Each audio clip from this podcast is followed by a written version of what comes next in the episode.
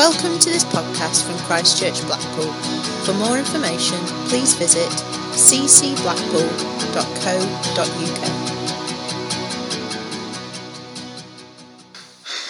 Hello, um, great to speak to you today, Christchurch Blackpool. Um, recording this um, from the comfort of my own home with my coronavirus haircut. As you can see, it's getting quite long now. It's probably the longest I've ever had it. Um, it's uh, desperate to get to the barbers at some point soon. I hope you guys are doing well. Um, I've missed not being able to come down and see you, um, and missed not being able to see lots of people in our in our church families. I've, I've seen a few of you over Zoom, which has been which has been great. Um, so I hope you're well. And um, today I'm going to talk to you on Joshua, uh, the book of Joshua in the Old Testament, and we're going to look at chapter one. And uh, I want to get straight into it because I want to keep this fairly short and straight to the point. Um, I guess before we even get into this passage, it's worth just saying this is one of the most uh, famous passages in the Bible. So, um, an incredible passage which you may well have read several times before. And, and I just felt a few things that God was prompting on my heart, particularly for um, you guys in Blackpool. Um, as I prayed through this passage and thought about you guys and um, prayed for you guys, I've just felt that this is a word in season for you. So I hope this is a blessing to you. So let's read it together. If you've got your Bibles on you, um, turn to Joshua chapter 1. Uh, we're going to read from verses 1 to 9. Uh, you can read the rest of the passage at some point later, but I'm going to focus in on these verses. So I'm going to read it out. It's after the death of Moses, the servant of the Lord. The Lord said to Joshua, son of Nun, Moses' assistant, Moses, my servant, is dead. Now then, you and all these people get ready to cross the river Jordan into the land I'm about to give to them, to the Israelites.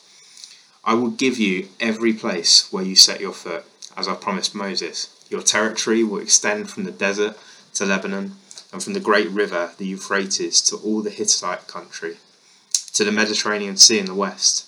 No one will be able to stand against you all the days of your life. As I was with Moses, so I will be with you. I will never leave you nor forsake you. Be strong and courageous, because you will lead these people to inherit the land I swore to their ancestors to give them. Be strong and very courageous. Be careful to obey all the law my servant Moses gave you. Do not turn from it to the right or to the left, that you may be successful wherever you go. Keep this book of the law always on your lips Meditate on it day and night, so that you may be careful to do everything written in it. Then you will be prosperous and successful. Have I not commanded you? Be strong and courageous. Do not be afraid. Do not be discouraged, for the Lord your God will be with you wherever you go.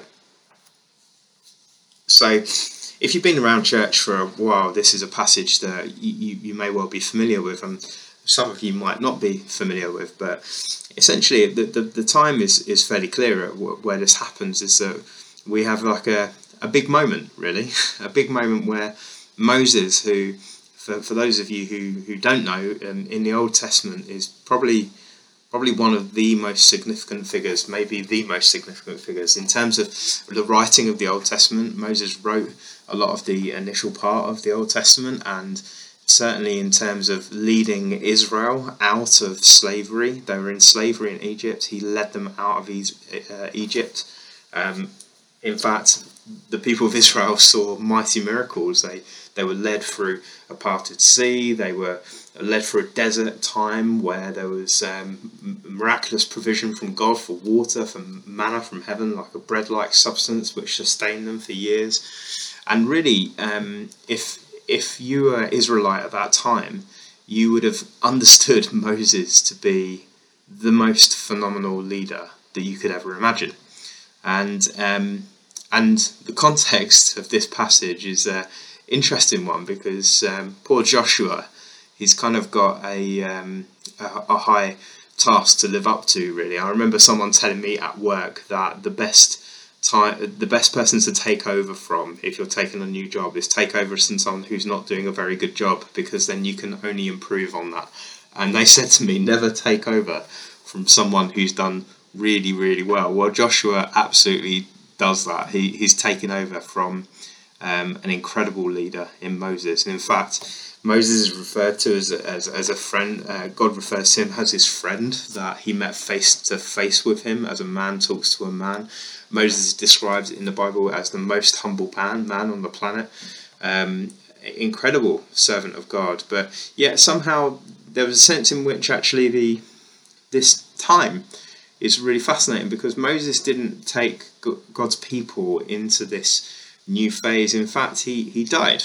He died, and and it's really interesting. That's very sad, but yet by the same token, there's something quite significant in him dying, and actually a new phase, a new a new season, a new era, a new page turning in God's book, as it were, in, into a new story, into a, a new thing. And in, in a sense, that's why some people have said that like this this point in Scripture in the Old Testament is a little bit like is a little bit like a Book of Acts in the New Testament, where obviously we we've got the Gospels and we know what happens in the Gospels is we we hear about the birth of Jesus, we hear about the uh, wonderful miracles and his teaching, and we hear about him going to the cross and being crucified um, dying in the place of sinful humanity. We hear about rocks splitting, graves are opening, and people looking up as the, the sky is dark and saying, Surely this was the Son of Man, and then the, the Son of God. And then what we see um, on the third day is his resurrection. So the Gospels are there, and in a sense, Acts starts in a similar way. It's like all of a sudden, it's like, well, Jesus is dead but then God's doing something new. There's a new page being turned over, and um, in the same way, Joshua is uh, is stepping into the promises that have been given from God by from the ancients of de- the ancient of days, uh, the the history of the people of Israel, from the promises that were given to Abraham that his descendants would outnumber the stars in the sky, and that he would be a blessing to all nations, you know, those promises. And then what we hear then is a restatement of those promises that they'd be have a land and a place for their own possession, but but actually a bit more specificity, a bit more like I'll give you every place where you'll set your foot, as I promised Moses. Your territory will extend from the desert to Lebanon. There's descriptions of where that will be, but this is a type of Acts moment. You know, Moses is dead in the same way Jesus is dead and the church arises in the New Testament, actually what we see here is Moses is dead and then uh, Joshua is moving into a new phase. It's a type of Acts moment. And I really want to just focus on three main points. And these main points are just pulled straight out of the passage. Um, the first one is is advance and breakthrough is initiated by God. That's the first one we're going to look at. The second one we're going to look at is the outrageousness of the promises of God. And then the third one is the people of faith. So let's take a look at the first one advance and breakthrough initiated by God. So, what do we see right at the start of this? The Lord said to Joshua, son of Nun. And um, it's really important for us to know that advance and breakthrough happens when it is initiated by God. So if you look at even the Gospels and look at like the prophetic flutterings of of the Christmas story when when we hear like God beginning to speak about a Saviour that would be born, whether that be heard by shepherds or or by kings or by um, John the Baptist's mum or, or you know whoever it is, we just get this beautiful picture of, of these kind of prophetic flutterings like this. God is on the move. God is about something new, and there's something genuine in that, in the sense of there was a, lot of silence, a few hundred years of silence um, in terms of scripture, and yet somehow something awakens, something births, which is truly of God. And I, I don't know about you, but um, I, I know myself as well. I've made a few kind of lockdown life, not that I'm in lockdown, I'm still working in the NHS um, fairly regularly, but my, my I've had a few resolutions to make because uh, my weekends uh, the way I describe it is I'm four days a week working and my weekends just feel quite chilled out. So what I try and do is I've, I set myself some goals for the weekends, and I love doing that. That's a good thing for me. Um, but what I find if it if it's something that that um, that's particularly onerous or difficult, what I find is that you know first couple of days of doing it, I'm quite good at discipline. I can just kind of crack on and do something mindlessly for a while. Um, but actually, what happens is that you know it, it gets hard work. It diminishes over time. There's a sense of oh, there we go. I'm doing this again now. I'm doing this again. You know whether it be going out running every day for a while, I'll be like, yeah, this is great for the first week, and then the second week, I'm like, oh, I really don't want to go out running this week, or whether it be like um, even just like I can I can say, right, I'm really gonna I'm gonna get into um, like. Uh, re- reading my Bible for an hour a day or something like that. And I've set myself a little target, and what happens is it kind of you know, you start with enthusiasm, you start with discipline, and, and actually can diminish um, if if it's not found in the right things. And dare I say, we find this in church and initiatives like whether it be, you know, it's the year 2020, so we should have a 2020 vision, shouldn't we? and uh, maybe a year of prayer for 2020 uh, initiation, or year, year of outreach, or a year of this, or a year of that, and and what we do is we drag people through it and we say, yeah, come on, everyone, let's get on board with this initiative. Let's do it. Let's let's give ourselves to it. And everyone goes, oh, right, then, yeah, we'll do it. And and you get going, and it's a good thing. You know, it's a good thing. But somehow it can get difficult and it can slow down. And not this isn't always the case. Sometimes these things are really great. Um, but you know, sometimes we can start with enthusiasm and then and then it kind of can diminish and get harder and all the rest of it. Well, do you know when God speaks, it's so different to that.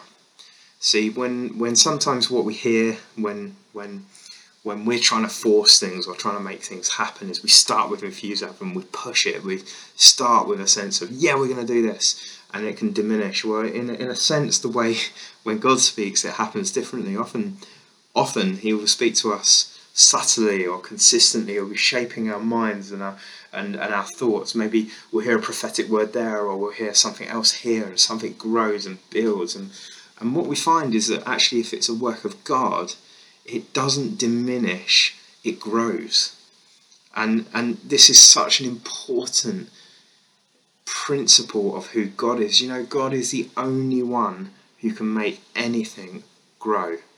You know, if you ask yourself, even on a biological level, how did life start? We can't answer. We know life exists because God breathed life. We know it's because He initiated, He He sustains it as well, and He grows it.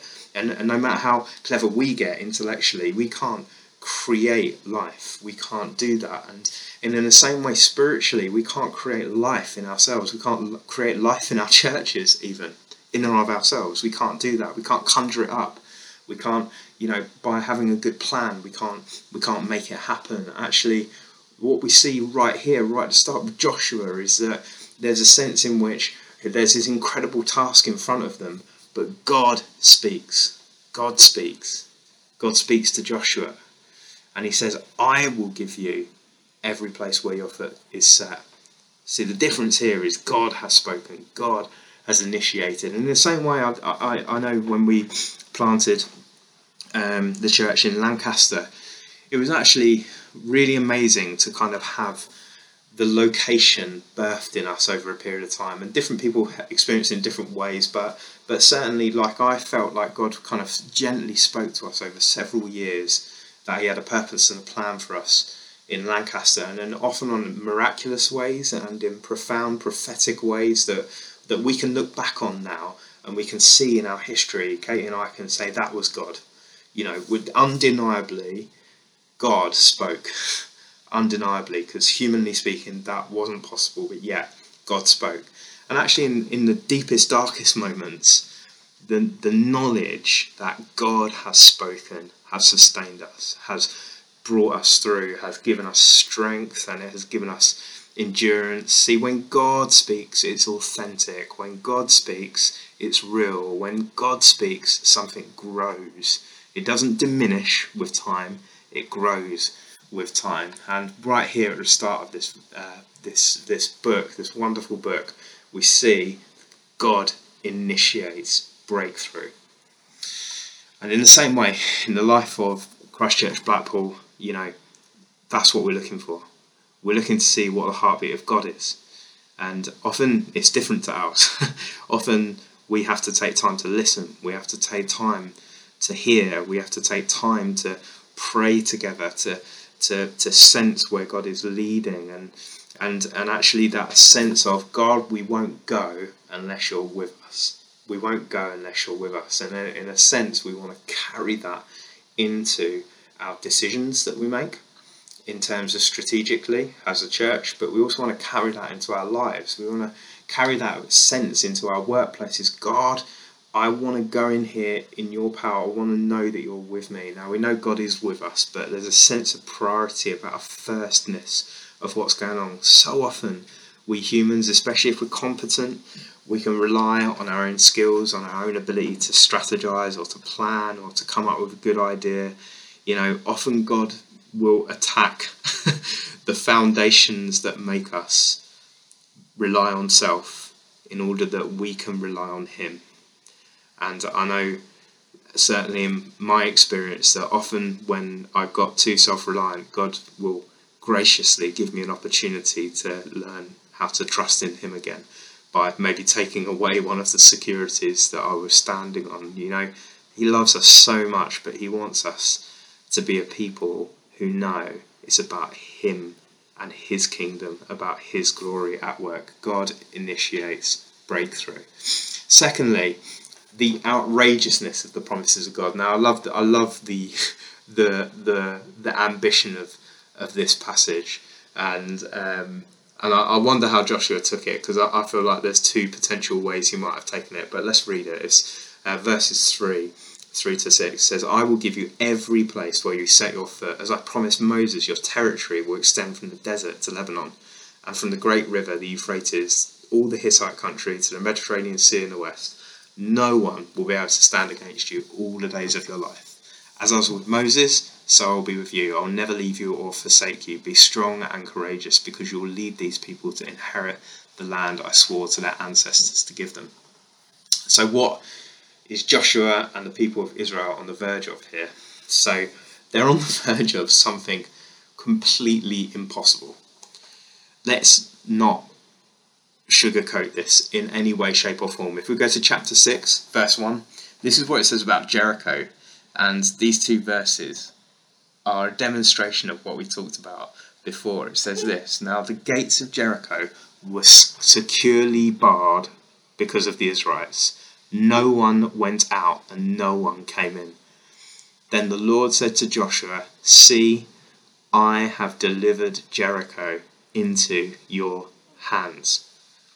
So the second verse is, See, I've delivered Jericho in your hands. And the first is, See, Jericho is securely shut.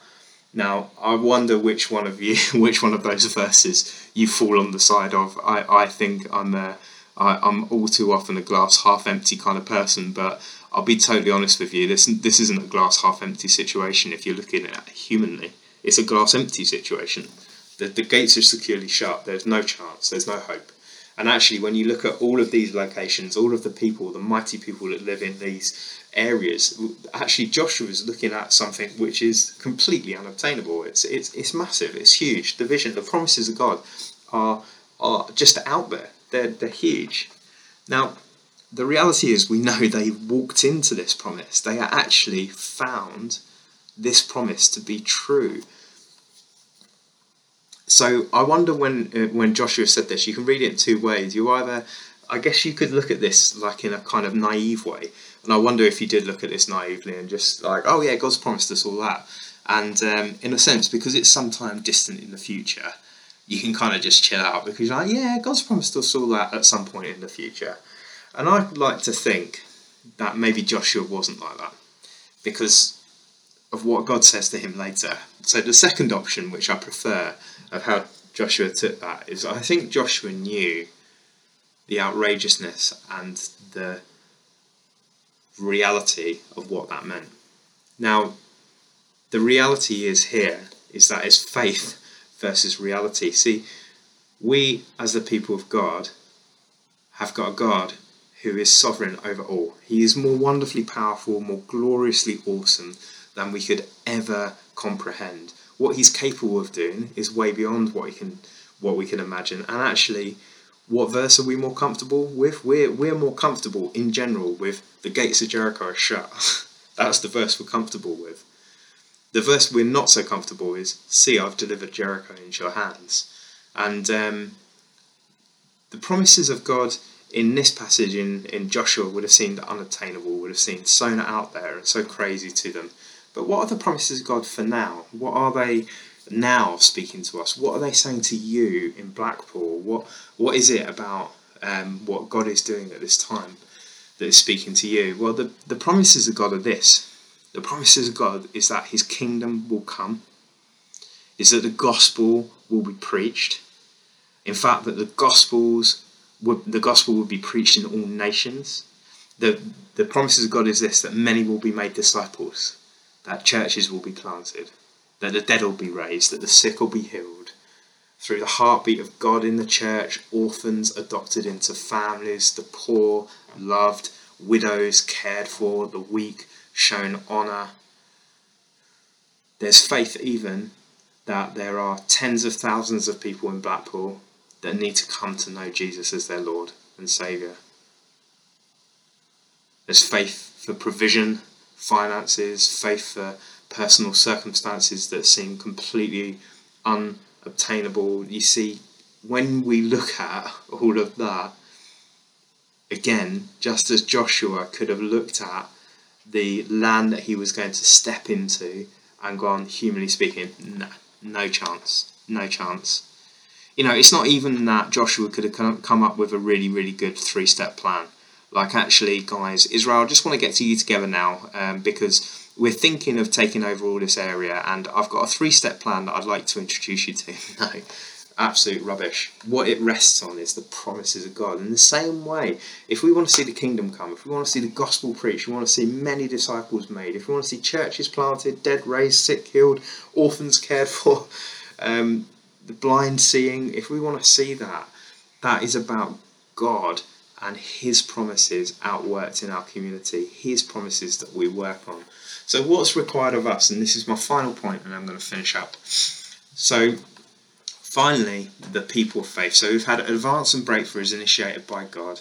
Secondly, we said, what's the outrageousness of the promises of God? And we've kind of opened that up a tiny bit. And then, lastly, the people of faith. So, let's just have a look at verses 6 through 9 again. And this is really important. It says, Be strong and courageous, because you will lead these people to inherit the land I swore to their ancestors to give them. Be strong and very courageous. Be careful to obey all the law my servant gave you. Do not turn from it to the right or to the left, that you may be successful wherever you go. Keep this book of the law always on your lips. Meditate on it day and night, so you may be careful to do everything written in it then you'll be prosperous and successful. Have I not commanded you? Be strong and courageous. Do not be afraid. Do not be discouraged, for the Lord your God will be with you wherever you go. Hebrews 11, verse 10, verse 30 puts it really simply. It says this By faith, the walls of Jericho fell down. Our life as Christians is not meant to be a life that we live on probabilities. We, we're not meant to live our life going, I think this will work. We're not meant to live our life on a practical level, uh, going through the motions, trying to do things that are are reasonable, or you know, I think I think that'll be okay. I'm not poo-pooing strategy in that, but actually, what we say here is that by faith the walls of Jericho came down. We can't be unaware, brothers and sisters, that actually the major breakthroughs that we see is about us trusting in a God who is able to do far more abundantly beyond what we can ask or imagine. And actually, we need to get used to putting ourselves in situations where we need to show faith. We need to exhibit faith to other people because we need to be able to, in a place where we can declare the promises of God over the situations that we face in our lives. We need to be able to look at situations where humanly they're impossible, we can't see how they can work, and actually say, actually, I'm a person of faith. We need to sometimes look at financial conundrums in the church and say, oh my goodness, there's only 35 of us, but we need 100 grand. How will that ever happen? Well, by faith, the walls of Jericho fell down. We sometimes need to look at things like alpha courses and really go out there maybe and, and invest in it or some evangelistic initiative. And, and you get to a point in them often and I don't know if you guys get this as well where you think I don't know if anyone's going to turn up. I I and I, I feel like I've got no power. I've done everything I possibly can that people could turn up but God we need you. And um, we're meant to be a people of faith. We're meant to live on that knife edge of faith. And actually, we can so easily fall into comfortable, non faith living. Actually, we're not meant to be called that. We're meant to be people standing in faith, moving in faith, praying in faith on the edge of what should be we should be going for, bringing pictures and words over people when we know it's a risk, um, doing things um, in in our in our lives, in in our homes that are courageous, not not because we're doing it for the sake of it, because we're actively trusting in God in those situations and putting Him first. So, the, be strong and courageous is repeated three times, and I love that because there's, there's echoes throughout Scripture of things being repeated three times. You might think of like Peter um, denying Jesus three times, and the, the, moment where he's asked to say to Jesus, do, "Do you love me, Peter?" and he's asked three times, and um, if you've got children, which I know many of you have got, um, I always think of this is like my brush your teeth test. It's like if I really, really want my kids to brush their teeth, so I have to say it at least three times. It's like if I say it once, they probably won't do it. So by the time I've said it a third time, um, they're probably going to hear it. And actually, I think there's a sense in which God is really speaking this into us through this passage.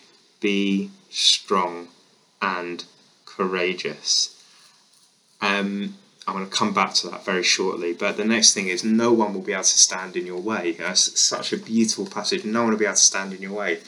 Um, the implication being, it's going to be easy. It's going to be easy. No, that's not the implication. No one will be able to stand in your way. That doesn't mean people will, won't stand in your way. Actually, I think the implication is from that passage, they will stand in your way, but they won't be able to stand there. Um, there's a passage, there's part of that passage that says, "Do not be afraid and do not be discouraged." Again, the implication is not you won't feel that. The implication is humanly we will feel afraid. Humanly we will feel discouraged, but we're told to not feel that. And in fact, if we look at that, if we look at be strong and courageous, well, what what strength and courage? What what should we look at in in terms of strength and courage? And very, very quickly, the way the way I view the word strength is that I think the strength that we stand in is not our own strength. And this is so important, whether or not you are a particularly strong person or a particularly weak person. If you feel fragile or if you feel really, really actually fine and like I can do a lot, the truth is this the strength you stand in is not your own. And if you stand in your own strength, you will fall.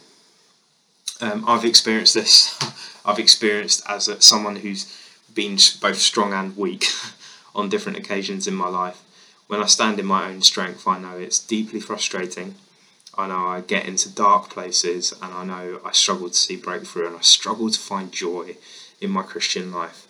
But when I stand in the strength of God and who He is, Ephesians 6 says this the armour of God in that section. It says, finally, be strong in the Lord and in the strength of His might that's what we're strong in. We stand in His might. It's almost as if um, I don't know if you guys have ever been in lots of fights. As a young person, I got into fights, and I remember once being quite cocky in a fight because I had three mates with me, and I always remember it's quite easy to be quite kind of courageous when the person standing next to you is really big and looks really tough. In fact, you, you could argue the Philistines did that with Goliath, um, but um, but uh, much to their detriment. But the point here is that actually, if you stand in the strength of God, actually, God is in your corner. Do you know what that means? That means when the demons are looking at you, they see you, but they see past you and see God in your corner. And, you know, they're scared. That's the strength you stand in. So it's physically just saying, I know whose strength I stand in. The strength isn't mine, the strength is God's, who's able to create the world with a word of his power. He spoke creation into being. That's the awesomeness of who God is. And um, what's courage? Courage is the uh, activity of confronting fear. So being courageous is is I think the best definition that I can find of, courage is the idea of um, facing up to in spite of fear. So the reality is, often we do experience fear. We often do fear rejection. We fear stepping out too far. I mean, some people here might you you might be listening today and you just think, oh, I just couldn't do that. I just couldn't do that. And it's not that you don't want to. It's not that you haven't got a passion for Jesus and you don't want to see the lost saved or you don't want to share with your friends about you know what you did at the weekend. It's that there's fear that somehow you might get rejected or courage, being courageous, isn't the person who's not scared of that.